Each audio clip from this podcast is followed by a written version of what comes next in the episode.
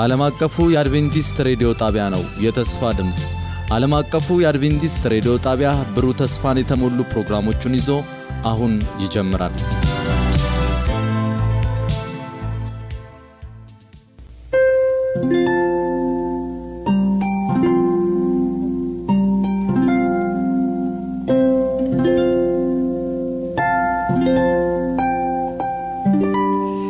ሰላም ጤና ይስጥልን የተወደዳችሁ አድማጮቻችን፣ ይህ ዓለም አቀፉ የአድቬንቲስት ሬዲዮ የአማርኛ ስርጭት ክፍል ነው።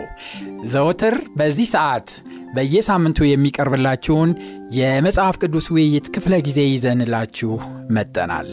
አድማጮቻችን ባለፉት ሦስት ወራቶች ውስጥ የዘፍጥረትን መጽሐፍ ስናጠና ነበር። በዚህ በዘፍጥረት መጽሐፍ እጅግ በጣም ግሩም ድንቅ የሆነ በረከትን እንዳገኘን ሁላችንም እንደተባረክን የሚታወቅ ነው። ከዛሬ ጀምሮ ደግሞ በተከታታይ አዲስ የሰንበት ትምህርት ጥናት ይዘንላችሁ ቀርበናል።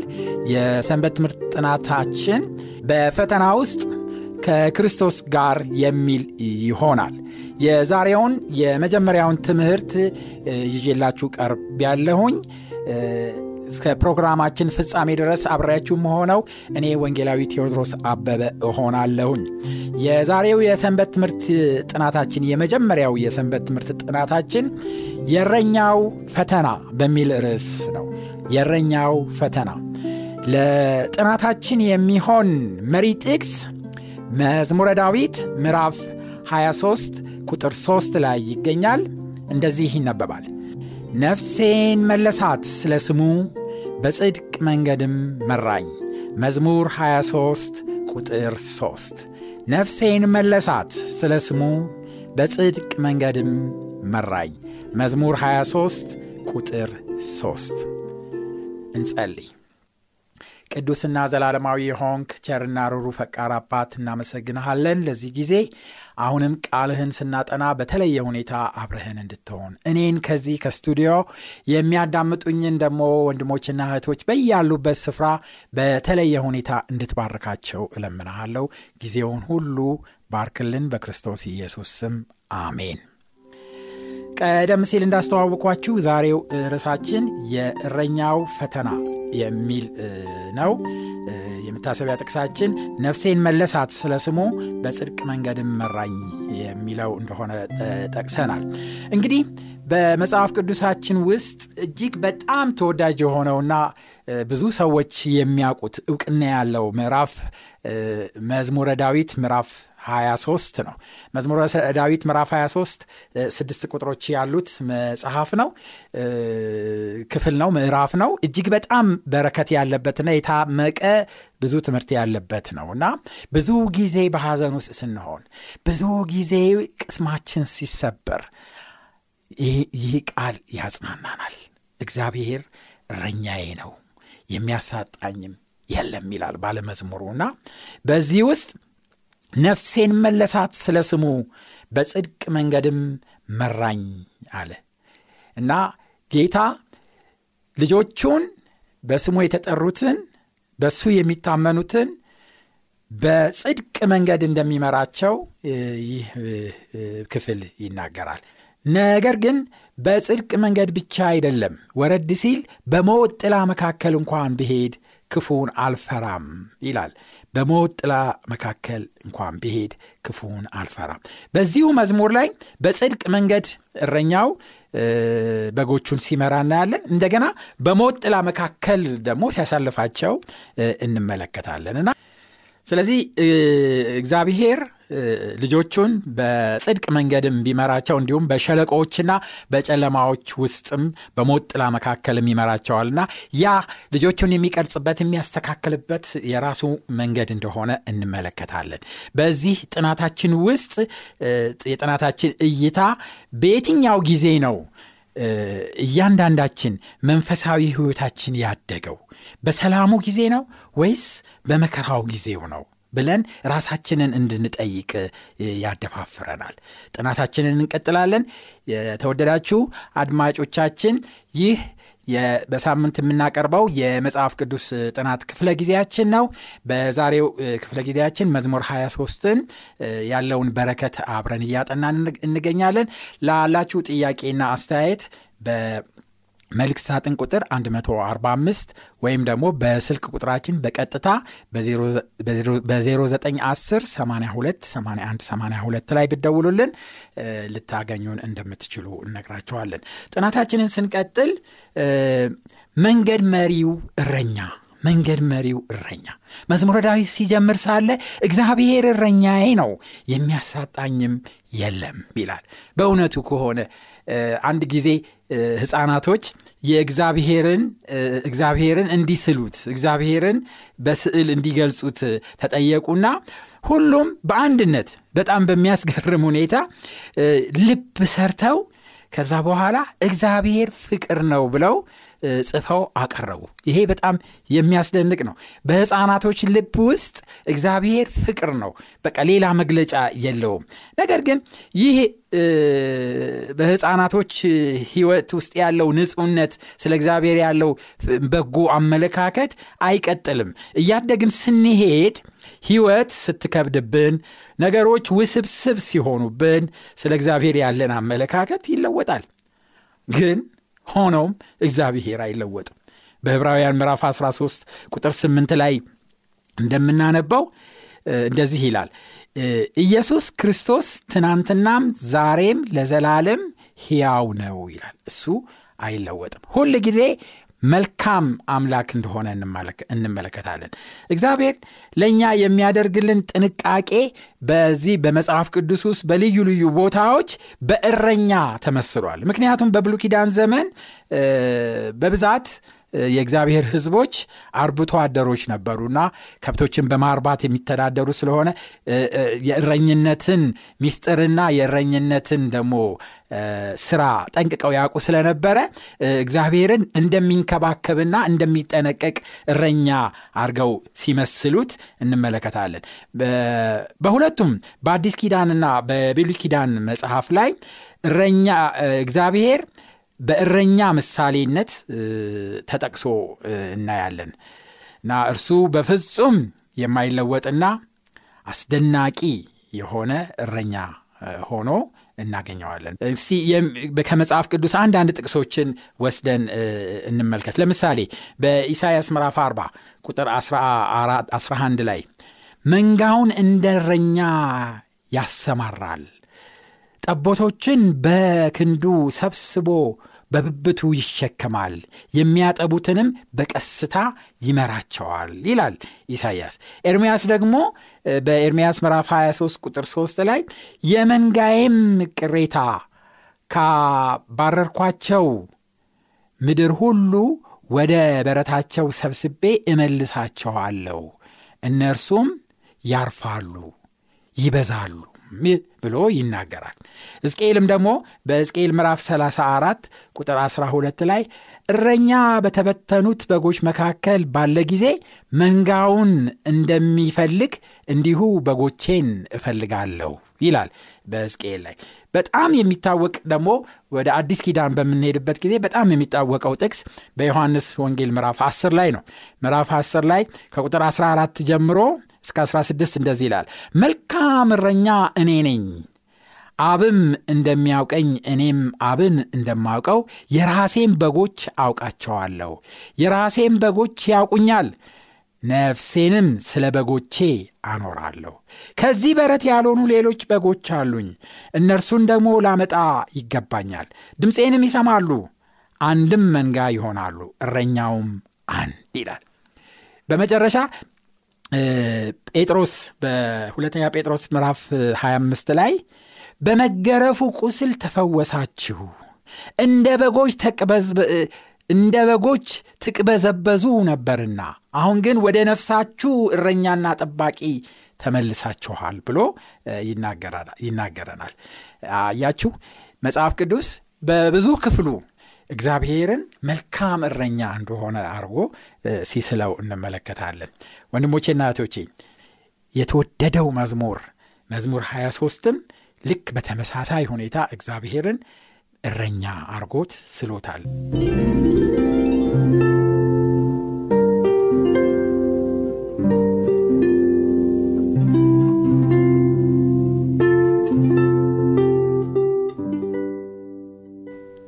ጥናታችንን ስንቀጥል በምንጓዝበት መንገድ ላይ የሚገኙ ቦታዎች ብለን ደግሞ ሁለተኛውን ክፍል አብረን እናጠናለን። በመዝሙረ ዳዊት ምዕራፍ 23 ቁጥር 3 ላይ እንደዚህ ይነበባል። ስለ ስሙም ምክንያት በጽድቅ መንገድ መራኝ። ስለ ስሙም ምክንያት በጽድቅ መንገድ መራኝ። አድማጮች እስቲ አስተውሉት። ጌታ ልጆቹን በምን አይነት መንገድ ነው የሚመራቸው ይላል መጽሐፍ ቅዱስ? በጽድቅ መንገድ በጽድቅ መንገድ መራኝ ይላል እና ይህንን ማሰብ ይህንን ማወቅ እግዚአብሔር ለእኛ መልካም የሆነውን ጎዳና እንደሚከፍትልን ማወቅ ምንኛ ደስ ያሰኛል። እዚህ ላይ መንገዱን በሩቀት እንመለከተዋለን ወይም ከፊታችን ተንጣሎ እንመለከታለን። ምናልባት የመንገዱን መጨረሻ በአይናችን ማየት አንችል ይሆናል። መዳረሻውን ከዚህ ከቆምንበት ሆነን ወደፊት ያለውን የህይወታችንን ጎዳና ጨርሰን ማየት ላንችል እንችላለን። ነገር ግን የመንገዱ መጨረሻ ግን የተረጋገጠ ነው። በመዝሙር ላይ የመንገዱ መጨረሻ በመጨረሻው በመንገዱ መጨረሻ ላይ ቤት እንዳለ ይናገራል። ይህም ቤት የእግዚአብሔር ቤት የእግዚአብሔር ቤት በጣም ደስ የሚል ተስፋ ነው። አንድ ሰው ጉዞ ሲጀምር መጨረሻውን አውቆ መንቀሳቀስን የመሰለ ትልቅ የሚያጽናናና ደስ የሚያሰኝ ነገር የለም። እንግዲህ ይህንን ወደ ራሳችን ህይወት ጥልቅ ጠልቀን ስንመለከት ስለ መንገዱ አንዳንድ ነገሮችን ማወቅ እንችላለን። ወንድሞቼና እህቶቼ የምንሄድበት መንገድ በግልጽ ባይታየንም ምናልባት በመንገዱ ላይ ብዙ የሚጋርዱ ትልልቅ ተራራዎች ሊኖሩ ይችላሉ። እይታችንን የሚጋርዱ ትልልቅ ተራራዎች ሊኖሩ ይችላሉ። በመንገዱ ላይ የሚያሰናክሉ ብዙ የሚያሰናክሉ ድንጋዮች ወይም መሰናክሎች ሊኖሩ ይችላሉ። በመንገዳችን ላይ በጣም የሚያሰናክሉ ጉድጓዶችና ደግሞ የተለያዩ ቆንጥሮች ሊኖሩ ይችላሉ ነው። አንዳንዱ መንገድ ለመራመድ ቀላል አይደለም፣ ሌላው ደግሞ እጅግ በጣም ከባድ ነው። ወንድሞቼና እህቶቼ ይህ በመጽሐፍ ቅዱስ ታሪክም በተለያዩ ታሪኮች ተገልጿል። ከሁሉም በላይ እስራኤላውያንን ከግብፅ ተነስተው ወደ ተስፋይቱ አገር በሚጓዙበት ጊዜ ልክ እንደዚህ እንደ መዝሙረ ዳዊት በመንገዳቸው ላይ ብዙ ነገር እንዳጋጠማቸው ትልቅ ምሳሌ ይሰጠናል እና ጥቂቶች እንደውም መጽሐፍ ቅዱስ ሲናገር ካሌብና ኢያሱ ብቻ መዳረሻቸውን በማየት በእምነት እንደዘለቁ ብዙዎች በመንገድ ላይ እንደቀሩ እንመለከታለን ማለት ነው። እዚህ ላይ የመንገዱን ጽድቅ ጻዲቅነት ወይም ደግሞ የመንገዱን ትክክለኛነት የሚ ለማረጋገጥ አራት ነገሮችን መመልከት እንችላለን። አንደኛ ወደ ትክክለኛ መዳረሻ ስለሚያደርሰን የያዝነው መንገድ ትክክል እንደሆነ ማወቅ ይኖርብናል። ያውም ወደ እረኛው ቤት ስለሚያደርሰን ወደ እረኛው ቤት ስለሚያደርሰን። ሁለተኛ ከትክክለኛው ሰው ጋር ያለንን ግንኙነት እና መግባባት በትክክለኛው መንገድ ስለሚያረጋግጥልን ይህም ደግሞ እጅግ መንገዳችን ትክክል መሆኑን ያረጋግጠልናል እና ማለትም ከእረኛው ጋር ከእረኛው ጋር መግባባት ወይም መወያየት፣ መነጋገር፣ አብሮን መሆኑን ማወቅ እስከቻልን ድረስ መንገዱ የጀመርነው መንገድ ትክክለኛ መሆኑን እናውቃለን። በሦስተኛ ደረጃ እኛ ትክክለኛው ሰው ትክክለኛ ሰው እንድንሆን ስለሚያሰለጥነን የያዝነው መንገድ ትክክል መሆኑን ማወቅ ይኖርብናል። እረኛው እረኛው በጎቹን ወይም እኛን ስለሚያሰለጥነን ወይም ደግሞ ልምምድ ስለሚሰጠን የያዝነው መንገድ ትክክለኛ መሆኑን በዚህ ማወቅ እንችላለን። አራተኛው ትክክለኛውን ምስክርነት የሚሰጥ በመሆኑ መንገዳችን ትክክለኛ መሆኑን ማረጋገጥ ይኖርብናል። ትክክለኛውን ምስክርነት የሚሰጥ በመሆኑ መንገዳችን ትክክለኛ መሆኑን ማወቅ ይኖርብናል። ምክንያቱም በየመንገዱ በየመንገዱ ምዕራፍ በምንጓዝበት ጊዜ የህይወት ለውጥ እና የሚታይ የህይወት ለውጥ በእኛ ውስጥ ስለሚታይ ይህ ነገር ወይም የያዝነው መንገድ ትክክል መሆኑን በዚህ እናረጋግጣለን። ትክክለኛ ምስክርነት ማለት የእግዚአብሔር ሕዝብ እንደሆነንና ለእግዚአብሔር ክብር እንደምንኖር የሚያረጋግጥ ማለት እንደሆነ እናውቃለን ማለት ነው። እንግዲህ አካሄዱ ቢቀልም ቢከብድም የያዝነው መንገድ የጽድቅ መንገድ ነው ወይም ትክክለኛ መንገድ ነው። በመንገዳችን ላይ ብዙ የሚከብድ ነገር፣ ብዙ ከባድ የሆነ አካሄድ ሊኖር ይችላል። ነገር ግን በምንም አይነት መንገድ አንጠራጠር፣ መንገዳችን የጽድቅ መንገድ መሆኑን ማወቅ ይኖርብናል። ለምሳሌ አብርሃምን ሲመራው እናያለን። አብርሃም ከቤቱ ያለ እግዚአብሔር ውጣ፣ እኔ ወደማሳይህ መንገድ አገር ሂድ ብሎ ሲያዘው አብርሃም ሳይጠራጠር እግዚአብሔር መሪው መሆኑን አውቆ የሚሄድበትን ሳያቅ ተነስቶ እንደወጣ በመጽሐፍ ቅዱሳችን ውስጥ እንመለከታለን። ሌላ እስራኤልን የእስራኤልን ሕዝቦች በእሳት አምድና በደመና ሲመራቸው እንመለከታለን እና ምንም እንኳን መንገዱ ጥመዝማዛም ቢሆን ብዙ ውጣና ውረድ ያለው ቢሆንም አሰልቺም ቢሆንም የእግዚአብሔር በቀን በእሳት በዳመና አምድ በማታ ደግሞ በእሳት አምድ ይመራቸው እንደነበረ አብሯቸው ሁል ጊዜ እንደሆነ ይመለከቱ ነበርና ይህ ማረጋገጫ ነው የእግዚአብሔር አመራር ጽድቅ እንደሆነ የጽድቅ መንገድ እንደሆነ የሚያመላክተን እንደሆነ በዚህ እናያለን ማለት ነው። እረኛው በእኛ ህይወት ውስጥ ቅድሚያ የሚሰጠው ነገር ጽድቅ እንደሆነ ማወቅ ይኖርብናል። ዋናው የእረኛው ዓላማ እኛን ጻዲቅ ማድረግ ወይም ደግሞ እኛን ልክ እንደሱ ጸባይና ባህሪ መቅረጽ እንደሆነ ማወቅ ይኖርብናል ማለት ነው እና ፈተናዎች በሕይወታችን ይመጣሉ። ነገር ግን እነዚህ ፈተናዎች የክርስቶስን ባህሪ እንድንላበስና በክርስቶስ ባህሪ እንድንቀረጽ የሚያደረጉን መሆናቸውን ማወቅ ይኖርብናል። ስለዚህ አሁን በመንገዳችን ላይ የሚገጥሙን ማናቸውም የጉዞ መስመሮች እኛን ለመቅረጽና ወደ ጽድቅ ከፍ ለማድረግ እንደሆነ ካወቅን ከጻዲቁ እረኛ ጋር ጉዟችንን እንቀጥላለን ማለት ነው። ይህንን ማወቅና ማስተዋል እንድንችል እግዚአብሔር ይርዳን። ጥናታችንን እንቀጥላለን። አድማጮቻችን እንግዲህ የእረኛው መከራ በሚል ርዕስ የዛሬውን ሶስት ወር ጥናታችን የመጀመሪያውን ክፍል ጀምረናል። በጥናቱ እየተባረካችሁ እንደሆናችሁ ተስፋ አረጋለሁኝ። አብራችሁኝ እንድትቆዩ እጋብዛቸዋለሁ።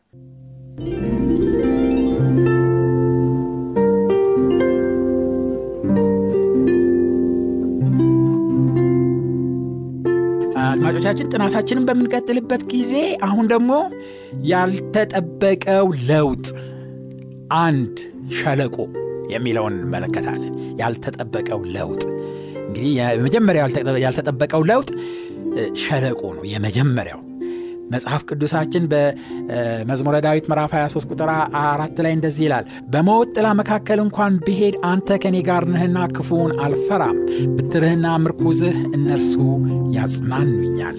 መዝሙረ ዳዊት 23 ቁጥር አራት።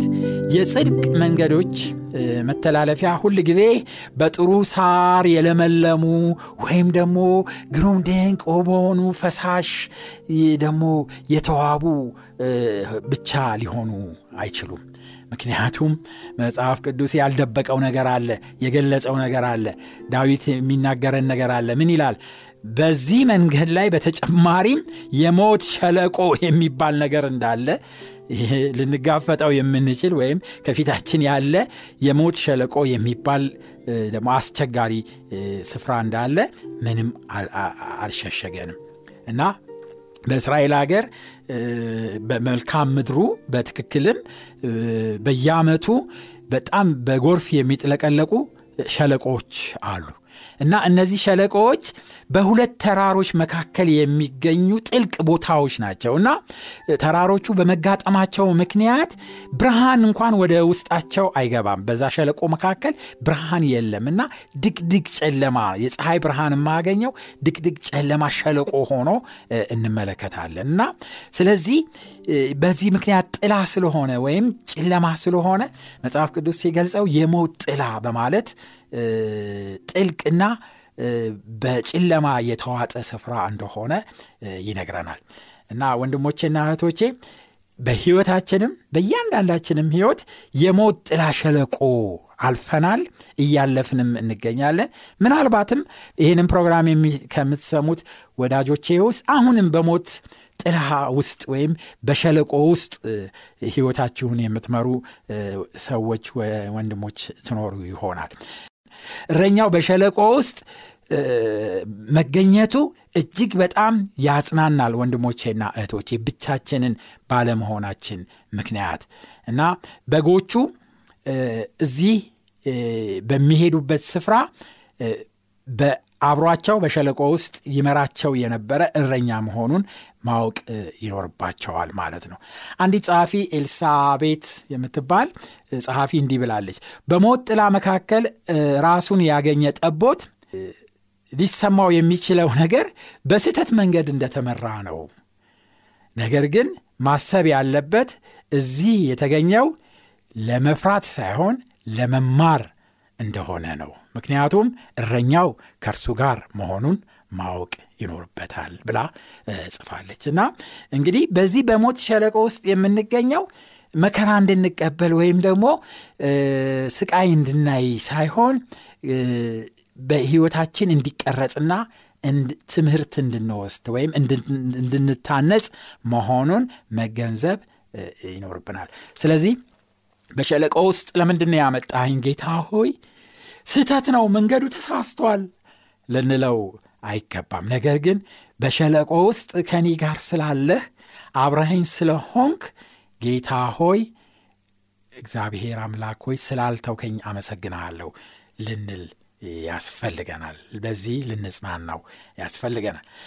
ሁለተኛው ያልተጠበቀ ክስተት ደግሞ ክብ ገበታ ነው። ክብ ገበታ በመዝሙረ ዳዊት ምዕራፍ 23 ቁጥር አምስት ላይ እንደዚህ ይላል፣ በጠላቶቼ ፊት ገበታን አዘጋጀህልኝ፣ ራሴንም በዘይት ራሴንም በዘይት ቀባ፣ ጽዋዬም የተረፈ ነው ይለናል። በሕይወት ጉዟችን ውስጥ ብዙ ከብዙ ጠላቶች ጋር እንጋፈጣለን ወይም ብዙ ጠላቶች ሊገጥሙን ይችላሉ እና በዚህ የጠላት ትንንቅ ውስጥም ብንሆን እንኳን እግዚአብሔር በፊታችን ገበታን እንደሚያዘጋጅልን መጽሐፍ ቅዱሳችን ይነግረናል።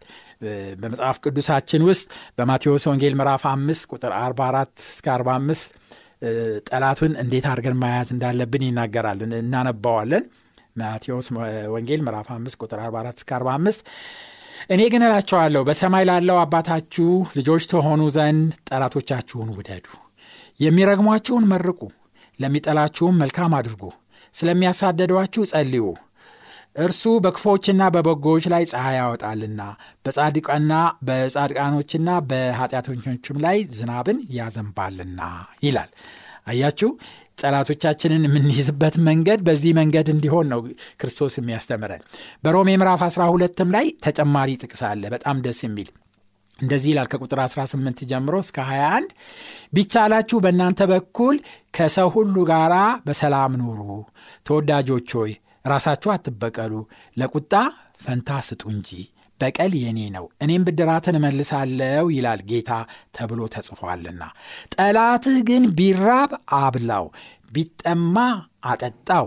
ይህን በማድረግ በራሱ ላይ የእሳት ፍም ትከምራለህና። ክፉውን በመልካም አሸንፉ እንጂ በክፉ አትሸነፉ ይላል። አያችሁ ጠላቶቻችንን አያያዝ በዚህ አይነት መንገድ እንዲሆን መጽሐፍ ቅዱሳችን ያስተምረናል። በመዝሙረ ዳዊት ምዕራፍ 23 ቁጥር አምስት ላይ ዳዊት ከጠላቶቹ ጋር እንዴት መኖር እንዳለበት ደስ የሚል መንገድ ያሳየናል። እግዚአብሔር በፊቱ ያዘጋጀውን ገበታና በረከት ዘይት እንጂ ጠላቶቹን እንደማይከተል እንደማይመለከት እናያለን እና ዳዊት በነበረበት ዘመን አንድ የተከበረ ሰው እንግዳ ግብዣ በሚጠራበት ጊዜ አንድ ሰው ወደ ቤቱ በሚመጣበት ጊዜ ጋባዡ ሰው ተጋባዡን ይቀበልና በመግቢያው ከመግባቱ በፊት በበሩ ላይ ዘይት ይቀባዋል እና ዘይቱ ደግሞ የሽቶና የወይራ ዘይት ቅልቅል የሽቶና የወይራ ዘይት ቅልቅል እንደሆነ እንመለከታለን።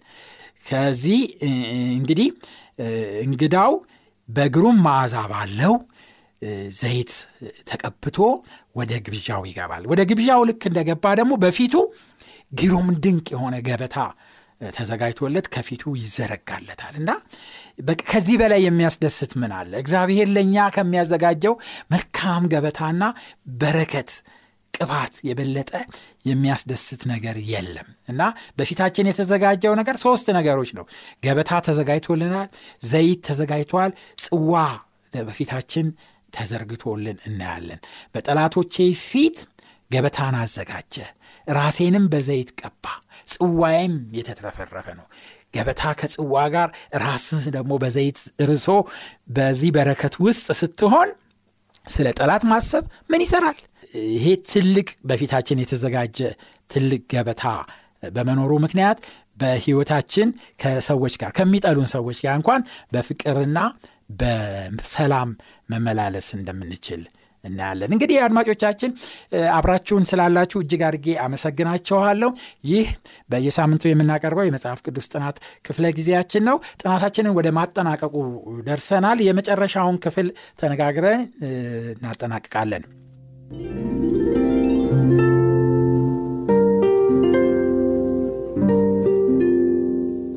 ጥርጣሬ የሌለው ለጉዞ የሚሆን ተስፋ በሚል ርዕስ የመጨረሻውን ክፍል እናያለን።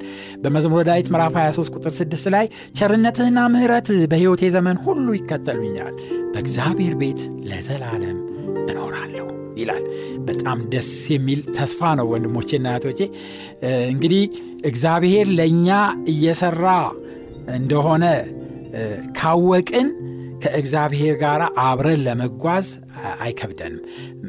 ለምንድን ነው የማይከብደን? ዋናው መንገድ በእርግጥ እግዚአብሔር መጨረሻው ያማረና ፍጻሜው የተሳካ ስፍራ እንደሚያደርሰን መጠራጠር የለብንም። ወንድሞቼና እህቶቼ እንግዲህ ጉዟችን እርግጥ ነው በመጨረሻ በእግዚአብሔር መኖሪያ ዘላለማዊ መኖሪያ በሱ ቸርነትና ምሕረት ተደግፈን እዛ እንደርሳለን። በመንገድ ላይ ግን ብዙ መሰናክሎች፣ ተራራዎች እና በሕይወታችን እጅግ በጣም ከባድ የሆኑ ስፍራዎች ያጋጥሙናል። እነዚህን ሁሉ በእሱ ቸርነት አልፈን በመጨረሻ በእግዚአብሔር ቤት ለዘላለም መኖር እንድንችል እግዚአብሔር እያንዳንዳችንን ይርዳን። አድማጮቻችን የዛሬውን የመጽሐፍ ቅዱስ ጥናታችንን በዚህ እናጠቃልላለን።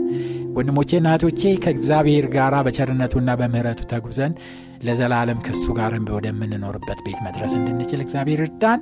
በሚቀጥለው ሳምንት ደግሞ የዚህን ተከታይ ጥናት ይዘንላችሁ እንቀርባለን። እስከዛው የእግዚአብሔር ጸጋና ምሕረት ከሁላችሁ ጋር ይሁን። ለሚኖራችሁ ጥያቄና አስተያየት በመልእክት ሳጥን ቁጥር 145 በስልክ ቁጥራችን 0910 82 81 82 ላይ ብደውሉልን ልታገኙ ትችላላችሁ።